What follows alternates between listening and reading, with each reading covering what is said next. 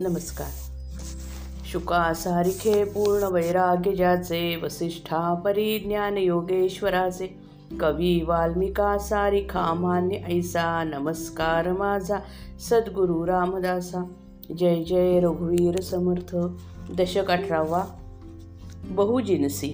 या दशकामध्ये भिन्न प्रकारचे अनेक विषय आल्याने याला बहुजिन्सी असे नाव दिले आहे. माणसाचे जीवन सर्व अंगांनी समृद्ध व्हावे अशी श्री समर्थांची दृष्टी होती.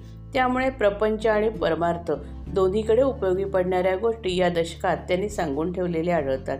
त्यापैकी विशेष महत्त्वाच्या अशा जगामध्ये कितीतरी देव दिसतात पण आपल्या अंतरी वास करणारा अंतरात्मा हाच खरा देव होय.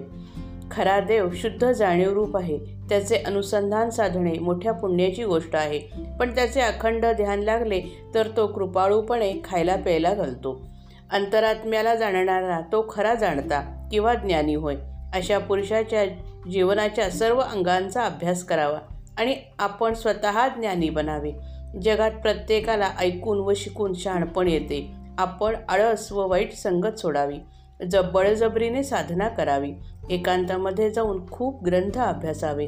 ग्रंथांची नुसती पारायणे कामास येत नाहीत.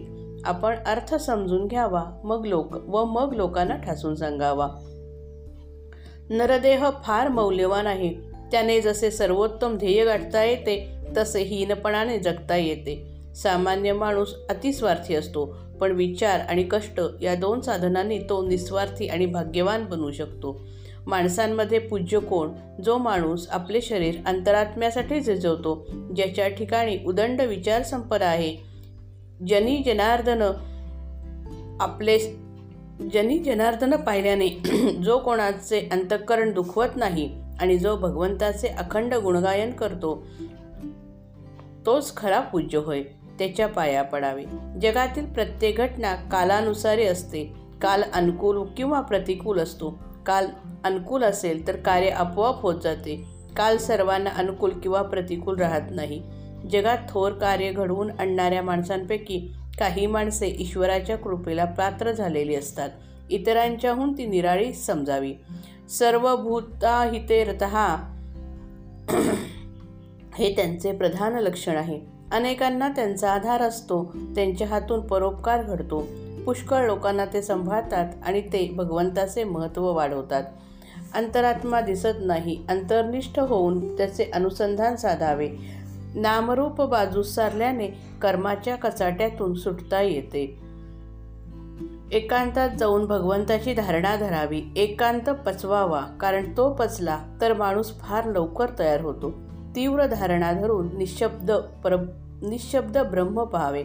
ते स्वतः ब्रह्म पाहावे स्वतः पावन व्हावे व जगाचा उद्धार करावा.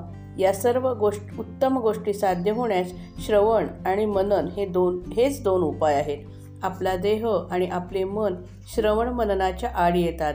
आपणच आपले मन आवरावे आणि देहाच्या अडचणी सांभाळून श्रवण करावे.